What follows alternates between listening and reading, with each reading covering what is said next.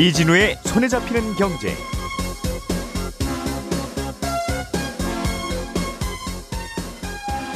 안녕하십니까 이진우입니다. 요즘은 가상화폐를 사고 팔아서 번 돈에 대해서는 세금을 물리지 않는데요. 내년부터는 세금을 물리겠다고 밝힌 바가 있습니다. 그런데 이와 관련해서 어, 세금 물리는 걸 유예하자는 목소리도 나오고 있고요. 홍남기 부총리는 어제 예정대로 내년부터 세금을 물리겠다고 다시 한번 확인하기도 했습니다. 과세가 예정대로 될지 이 얘기 잠시 후에 자세하게 해보겠고요. 리츠라는 금융상품은 부동산에 공동 투자해서 거기서 나오는 월세를 투자자들끼리 나눠 갖는 그런 구조입니다. 그런데 부동산 투자 회사 중에 하나인 SK 리츠는 SK 주유소를 어, 주유소를 가지고 리츠 사업을 하고 있다고 해요. 리츠라는 게 뭔지 이 시장은 어떻게 돌아가고 있는지 공부해 보겠습니다. 고령화돼서 수명이 다한 전기차 배터리를 어떻게 처리하느냐 이게 전기차 시장에서 요즘 꽤 뜨거운 이슈입니다. 전기차 폐 배터리 혹시 좀 다르게 더 값지게 사용할 수 있는 방법은 없는지 요즘 피해 배터리 시장의 고민도 함께 들어보겠습니다. 4월 28일 수요일 손에 잡히는 경제 광고 듣고 돌아오겠습니다.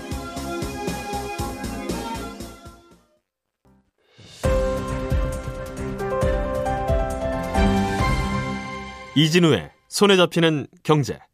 예, 복잡한 경제 뉴스를 쉽게 풀어드리겠습니다. 오늘도 손에 잡히는 경제 박세훈 작가, 김현우 행복자산관리연구소장, 그리고 오늘은 새로운 목소리 와이스트릿 이대호 기자 모셨습니다. 어서 오십시오. 안녕하세요. 예, 안녕하세요. 네, 오늘은 어, 이대호 기자 아이템부터 좀 보겠습니다. 네.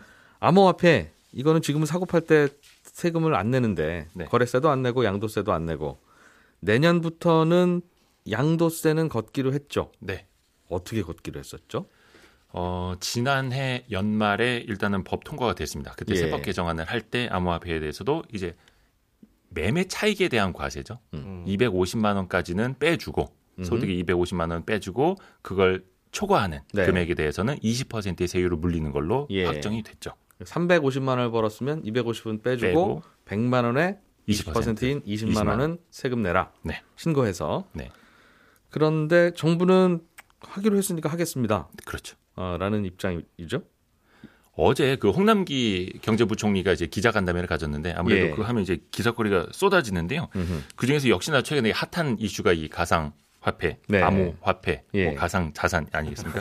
일단은 홍 부총리도 용어를 어 먼저 강조를 했어요. 이거를 암호화폐가 아니다. 음. 암호화폐라고 하면은 일종의 화폐를 대체하는 걸로 오해가 될 수도 있으니 정부 입장에서는 가상 자산이라고 부른다. 음. 먼저 이렇게 정의를 조금 했고요. 예. 일단은 조세 형평성 차원에서는 과세하는 게 불가피하다 이렇게 음. 강조를 했고 이럴 때 항상 등장하는 게 이제 미술품 아니겠습니까? 예. 미술품 거래를 해도 거기서 생긴 소득에 대해서는 기타 소득으로 과세하기 때문에 음흠. 이거는 어, 형평성도 있고 또 이미 입법 조치가 완료된 사항이다. 걷기로 했으니까 예, 강조를 했습니다. 그런데 이 여당에서는 음, 민주당에서는 가상 자산에 대해서 세금 물리는 걸 유예하자. 네. 1년 더 늦추자는 얘기인 것 같아요. 23년에 금융투자소득세라고 해서 주식 투자 관련된 그 양도세에도 전면 과세가 되잖아요. 예. 그러니까 거기에 맞춰서 1년을 유예하자라는 이야기인데 음. 뭐 민주당 최근에 많은 의원님들이 이렇게 또 세게 치고 나오시더라고요. 뭐 양양자 의원, 노웅래 의원, 이광재 의원, 오영환 의원, 박용진 의원 등등이 이제 치고 나오고 있고 음. 국민의힘 같은 경우에는 아예 이제 테스크포스를 만들어서 음. 제대로 된 제도화를 이제 연구를 해야 한다. 예. 이렇게 또 이야기를 하고 있습니다. 세금에 대한 부분은 따, 따로 언급하는 건 아니고 민주당 의원들이 세금을 걷는 걸 내년 예정에서 더 미루자는 논리는 어떤 겁니까? 저도 그게 참 궁금하긴 한데요. 예. 이게 사실 확정된 게 불과 4개월 전입니다. 작년 말에 세법 개정안 예산안하고 같이 통과할 때 그 부수법안으로 국회를 통과한 게 작년 말이라는 거죠. 그렇죠. 예. 4개월밖에 안 됐는데 당시에는 정부안대로 어, 국회가 합의를 해주고 예. 본회의에서 통과까지 시켜줬는데 음. 딱 4개월 만에 이거 아니다. 유예해야 된다. 과세 체계 잘못됐다. 기준이 없다 이렇게 하고 있는 거죠. 예. 기준이 없으면 왜 그때 통과시켰냐 이제 그 질문이죠. 그렇죠. 어, 이, 이, 기자는 왜 그럴까요? 음. 어, 아는데 얘기하기 힘든. 예. 뭐 얼마 내년, 전에 선거가 있었고 내년 대선이니까. 그렇죠. 어, 예. 내년 대선 전에 세금을 매기기 시작하면 아 내년 대선이 몇 월이죠? 어 잠시만요. 4월이었나요? 내년 대선 4월 4월이죠. 예. 네. 갑자기 모르겠습니다. 계산 잘 했는지 모르겠는데 이거 내, 어, 올해 그러니까 내년부터 과세하면 내년에 생기는 차액을 세금을 물리는 거잖아요. 그렇죠. 그러니 본인들이 직접 세금을 내는 건 내후년 5월 달이 될 텐데. 예. 그러면 대선하고 일, 뭐 대선 일정하고는 별 관계는 없는 건데 좀 예민하게 반응하는 건가 이런 생각도 드네요. 일단 암호화폐 이 가상자산 투자자가 늘어날수록 예. 거기에 연동된 표심도 많아질 수밖에 없잖아요. 그건 뭐 그렇겠죠. 그것도 요즘에 뭐 이대나 뭐 2030 표심 뭐 이렇게 하면서 또 이제 많이들 신경 을 쓰시더라고요. 음. 어쨌든 음. 뭐 그래도 하지 말라는 논리는 있어야 될 것 같은데 내심이야 뭐 정치적인 일정을 감안해서 여론에 부담되는 건 안 하고 싶은 건 모든 정치인의 본능일 테니까 그건 그렇다 치더라도 네. 세금을 매기기로 했는데 세금을 매기지 말자면 어떤 논리라도 있을 것 같은데요. 이게 그 자산의 성격이 아직 그 규명되지 않았다. 네. 이걸 보호를 안 해준다고 하면서 세금만 음. 물리는 게 맞느냐? 네. 라는 이제 지적들을 하고 있는 건데요. 일단 예. 이제 홍남기 부총리도 앞에서 이야기한 것처럼 암호화폐가 아니다. 음. 가상 자산이다라고 인정을 했어요. 예. 근데 사실 이게 자산이냐 아니냐는 굉장히 소모적인 논쟁이라고 보거든요. 그러니까 제가 지금 이제 볼펜 하나를 들고 있는데 네. 이게 자산일까요, 아닐까요?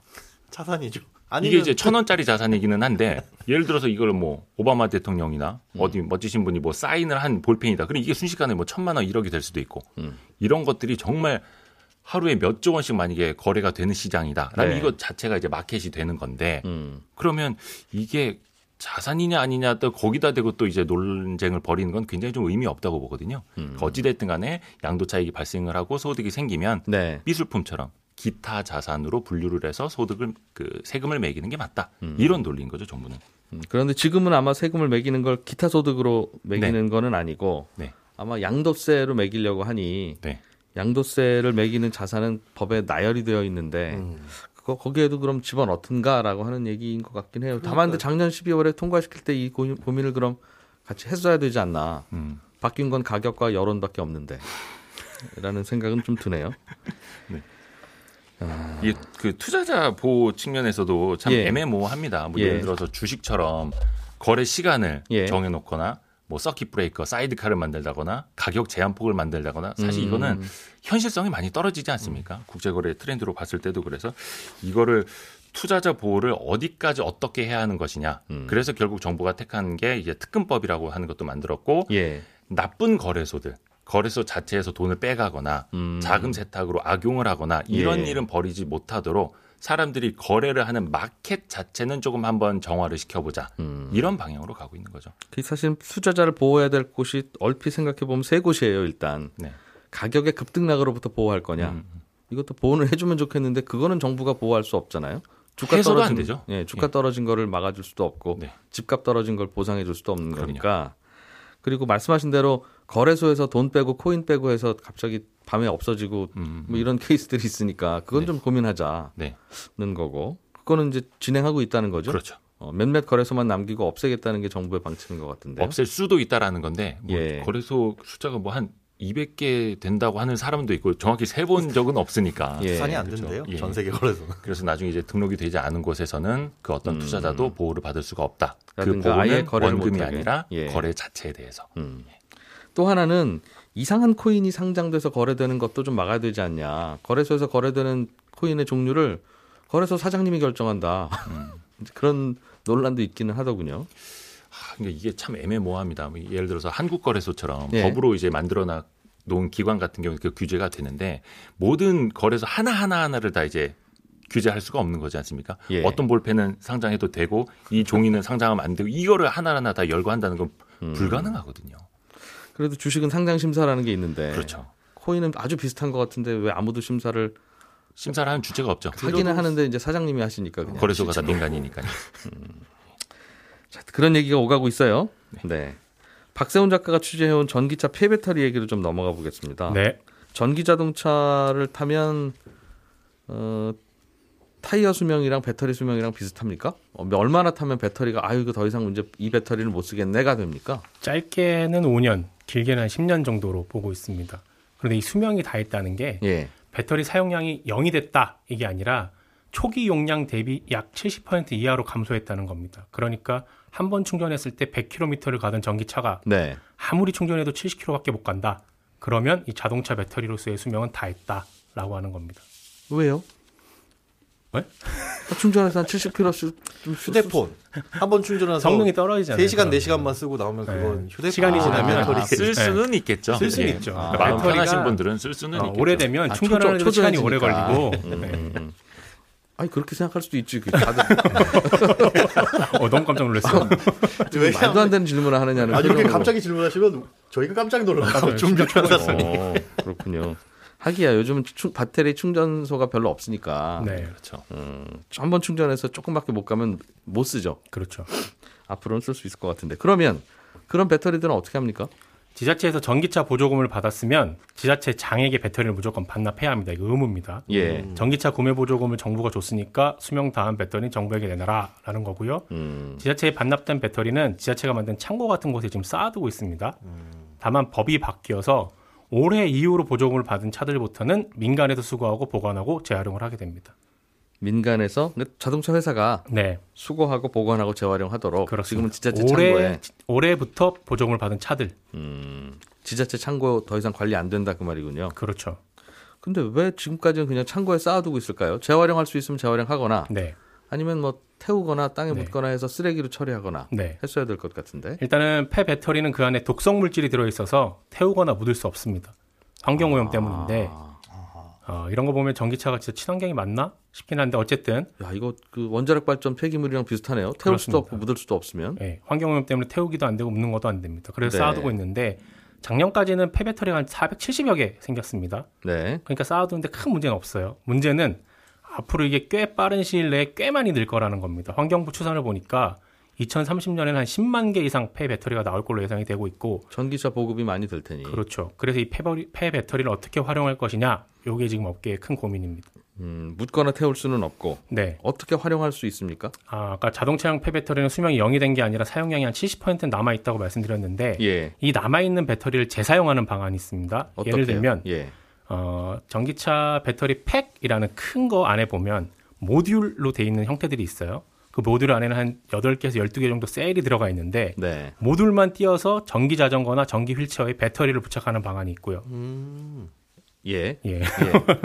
많이 보셔가지고 그 ESS라고 에너지 저장 시설이라는 게 있어요. 예. 예, 요 남아 있는 거 여러 개 붙여가지고 그걸로 또 좀 큰 전기를 만드는 거죠. 그러니까 저 태양광 발전이나 풍력 발전하면 예. 거기서 나오는 전기는 당장은 안 쓰면 어디다 쟁여. 쟁여둬야 되는데 그렇죠. 예, 그 쟁여두는 장치를 ESS라고 하죠. 그렇습니다. 그 용도로 쓴다. 네. 근데 지금까지는 기업들이 이 사업에 잘 안 뛰어들었어요. 왜냐하면 폐배터리를 이런 식으로 다시 사용하려면 배터리 안에 어느 정도의 양이 남아 있는지를 정확하게 체크를 해줘야 되는데 네. 요거 지금 일일이 사람이 하고 있거든요. 예. 그러다 보니까 시간도 오래 걸리고 인건비도 꽤 들어갑니다. 그냥 하나 새로 만들고 말지. 그렇습니다. 물론 인건비가 들어가도 수익이 나면 투자를 하면 되는데 음. 작년까지 나온 배터리가 한 400개 조금 넘다 보니까 원재료가 턱없이 부족한 거죠. 예. 그런 이유로 아직까지 안 뛰어들고 있었고 앞으로는 이제 폐 배터리가 많이 늘 것 같으니까 대기업들이 지금 이 사업에 많이들 뛰어들고 있습니다. 말씀하신 대로 풍력 발전, 태양광 발전한 전기를 모아두고 쟁여두는 곳에 쓰더라도 네. 그것도 효율이 점점 점점 떨어져서 이것조차 못 모으는 시기가 올 거 아니겠습니까? 네. 그러면 정말 묻거나 태워야 되는데 네. 그거 안 된다고 하면 그때는 어떻게 하죠? 어, 그때는 거기 있는 뭐 무슨 물질을 추출해야 그렇습니다. 될 텐데. 재활용을 합니다. 아까 말씀 좀 전에 말씀드린 건 재사용이었고 이건 재활용인데 예, 배터리 안에 금속들이 있어요. 코발트, 니켈, 망간, 카드뮴 이런 거. 그 금속들을 추출하는 겁니다. 음. 어떻게 추출하냐면 아, 좀 전에 말씀드렸듯이 전기차 배터리는 셀이라는 게 있는데 박스라고 생각하시면 돼요. 그 박스를 어, 특수 용액으로 녹입니다. 그럼 액체가 되겠죠. 예. 액체에 다시 특수 용액을 넣거나 액체를 전기 분해를 하면 어, 말씀드렸던 코발트, 니켈, 망간, 카드뮴이 발라져 나오는 겁니다. 음. 그걸 가지고 전기차 배터리를 만드는데 다시 사용하거나 네. 아니면 그걸 가지고 다시 판매를 하는 겁니다. 아, 그런데- 그런데 그 과정이 복잡하고 비싸겠군요. 그렇습니다. 이렇게 재활용하는 업체가 그래서 우리나라에 거의 없습니다. 음, 그래서 예. 그 사업에 뛰어들면요. 굉장히 이제 시장이 넓어질 것 같은데 공급도 많아지고 폐배터리가. 일단 후발주자들이 기술을 따라잡는 게 쉽지가 않아요. 말씀드렸듯이 발라내는 기술이 기술 난도가 꽤 높은 편인데 기술이야 뭐 투자해서 따라잡으면 되지만 더큰 음. 이유는 어, 셀을 녹여서 금속을 추출하려면 네. 설비 투자를 해야 되거든요. 그거 쉽지 않아요, 쉽지 진짜. 않죠. 김현우 소장님 그 비빔밥 먹다 남은 거 아, 어 갑자기 그거 발라낼 생각하니까 버리는 거 낫지. 그거 거기서 다시 일일이 밥알, 고추장 다 닦아내고. 완벽히 이해됐어요. 그거 야, 그, 야, 그러면 그거 아유 비빔밥 하나 더 사 먹고 말 그런 생각 들잖아요. 네. 네. 비빔밥을 왜 남기는지 모르겠는데 어쨌든 아까 말씀드렸듯이 지금까지 폐배터리가 얼마 안 나오니까 설비 투자한 만큼 수익을 내는 게 어려워요. 음. 어, 그리고 어렵게 금속을 분리해도 금속 가격이 오를 때는 크게 오르고 내릴 때는 또 크게 내리기 때문에 네. 사업이 안정적이지가 않죠. 음. 그러다 보니 이 사업에 뛰어든 기업이 별로 없는 거고 정리를 하자면 전기차 폐배터리 처리 문제는 기술적인 측면도 있지만 그동안 네. 수익이 안 날 것 같으니 기업들이 안 뛰어들었다.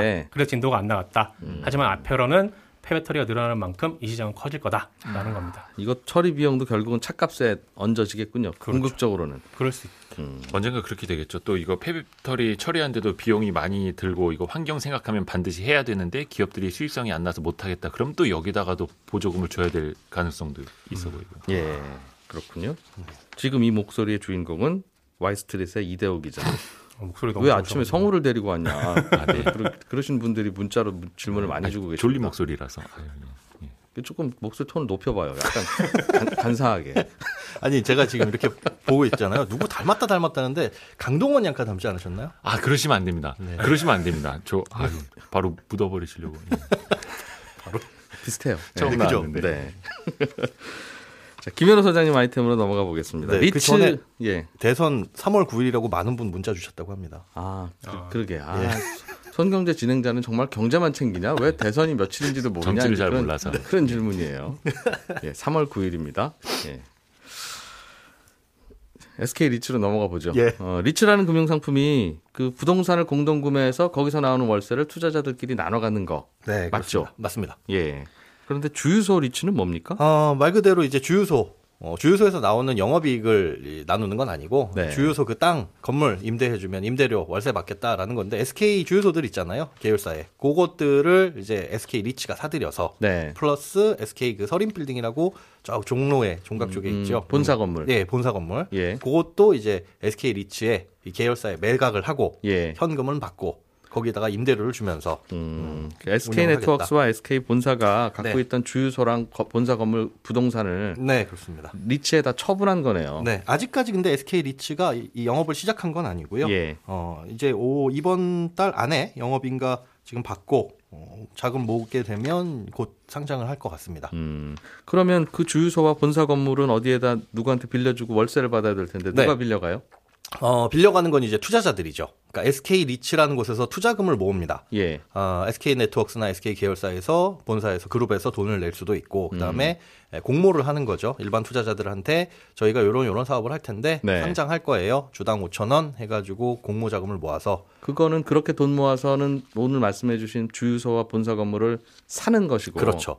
그걸 사서 누구한테 아, 아. 월세를 줘야 거기서 나오는 월세로 어, 우리가 배당받을 거 아니에요? 그렇죠. 지금 주유소 영업을 하는 곳 SK, SK 네트워크 예 거기서 월세를 받고 아. SK 리치가 받고 그 받은 월세로 배당을 주고 그럼 지금 SK 본사 건물인 선의 빌딩도 각뭐 SK 본사한테 다시 빌려주고 그렇죠.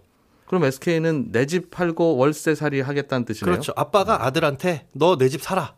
내가 너한테 월세 줄게. 돈만 갖고 와. 그러면 아들은 친구든 지인이든 돈 싹싹 끌어 모아가지고 아빠한테 주고. 아빠 집 사는 거고. 예. 어, 그럼 아들한테 판 거네요. 아들, 네. 아들과 아들 친구들한테 파는 개념이네요. 그런 느낌입니다. 아빠 돈도 살짝 들어가긴 다시 하는데. 월세로 음. 쓸 거면 왜 팔아요?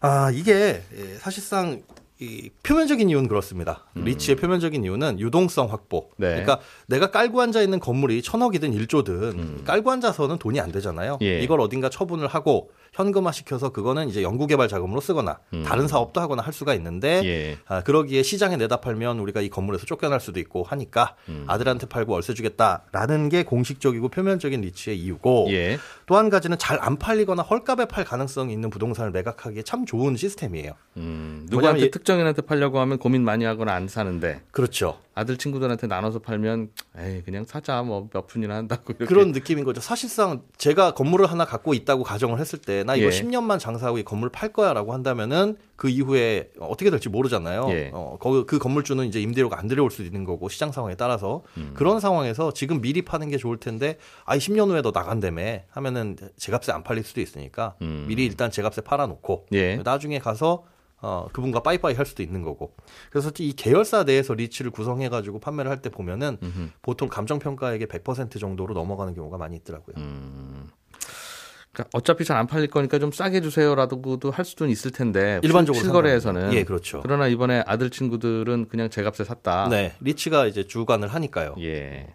그리고 우리 우리들이 이제 그 아들 친구들이 되자는 거죠. 네, 그렇습니다. 투자자들이. 네, 투자자들이 아들 친구가 되는 거죠. 어, 리츠에 투자한다는 건 그 아들 친구가 되는 거다. 네, 네. 그렇게 해서 이제 임대료를 나눠 먹는데 음. 장점이라고 본다면 이미 그렇게 입점이 되어 있잖아요. 뭐 주유소든 예. 아니면 어디 본사 건물에 어, 임대를 내놓고 있든 어쨌든 장기 계약을 맺게 됩니다. 음흠. 보통 보면 한 10년 정도 계약을 맺고 네. 10년 동안은 충분히 여기서 임대료가 나옵니다. 음흠. 그리고 그 임대 수익률도 거의 머릿속에 그려지죠. 예. 지금 받고 있는 뭐 임대료라든가 들어가는 이 공모 자금을 생각을 하면 10년 동안 월세는 나오는데 그렇죠. 10년 후, 20년 후에 다 전기차 세상이 되면 그 주유소 누가 어떻게 쓸 거냐? 모를 일이요. 그때 가서 주유소를 내놨더니 어떻게 할 거냐? 네, 안 팔리더라. 그럼 음. 헐값에 팔 수가 있는데 그걸 지금 팔게 되면 사실상 제값을 밟고 음. 팔고 어, 나중에 가서 10년 후에 봤을 때 어 이거 그냥 어, 충전소로 활용하면 되겠는데라고 한다면 연이어 가면 되는 SK가 그, 그 주유소 팔아야 될 리스크를 이번에 해지한 거일 수도 있겠네요. 어 그렇게 굳이 꼬아서 보자면 그럴 수도 있을 것 같아요.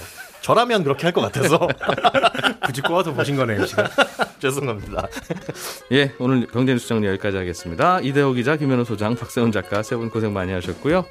잠시 후 11시 5분엔 손경제 플러스에서 다시 한번 뵙겠습니다. 정부가 조만간 발표할 예정인 2차 공공택지 이야기 좀 해볼게요. 고맙습니다.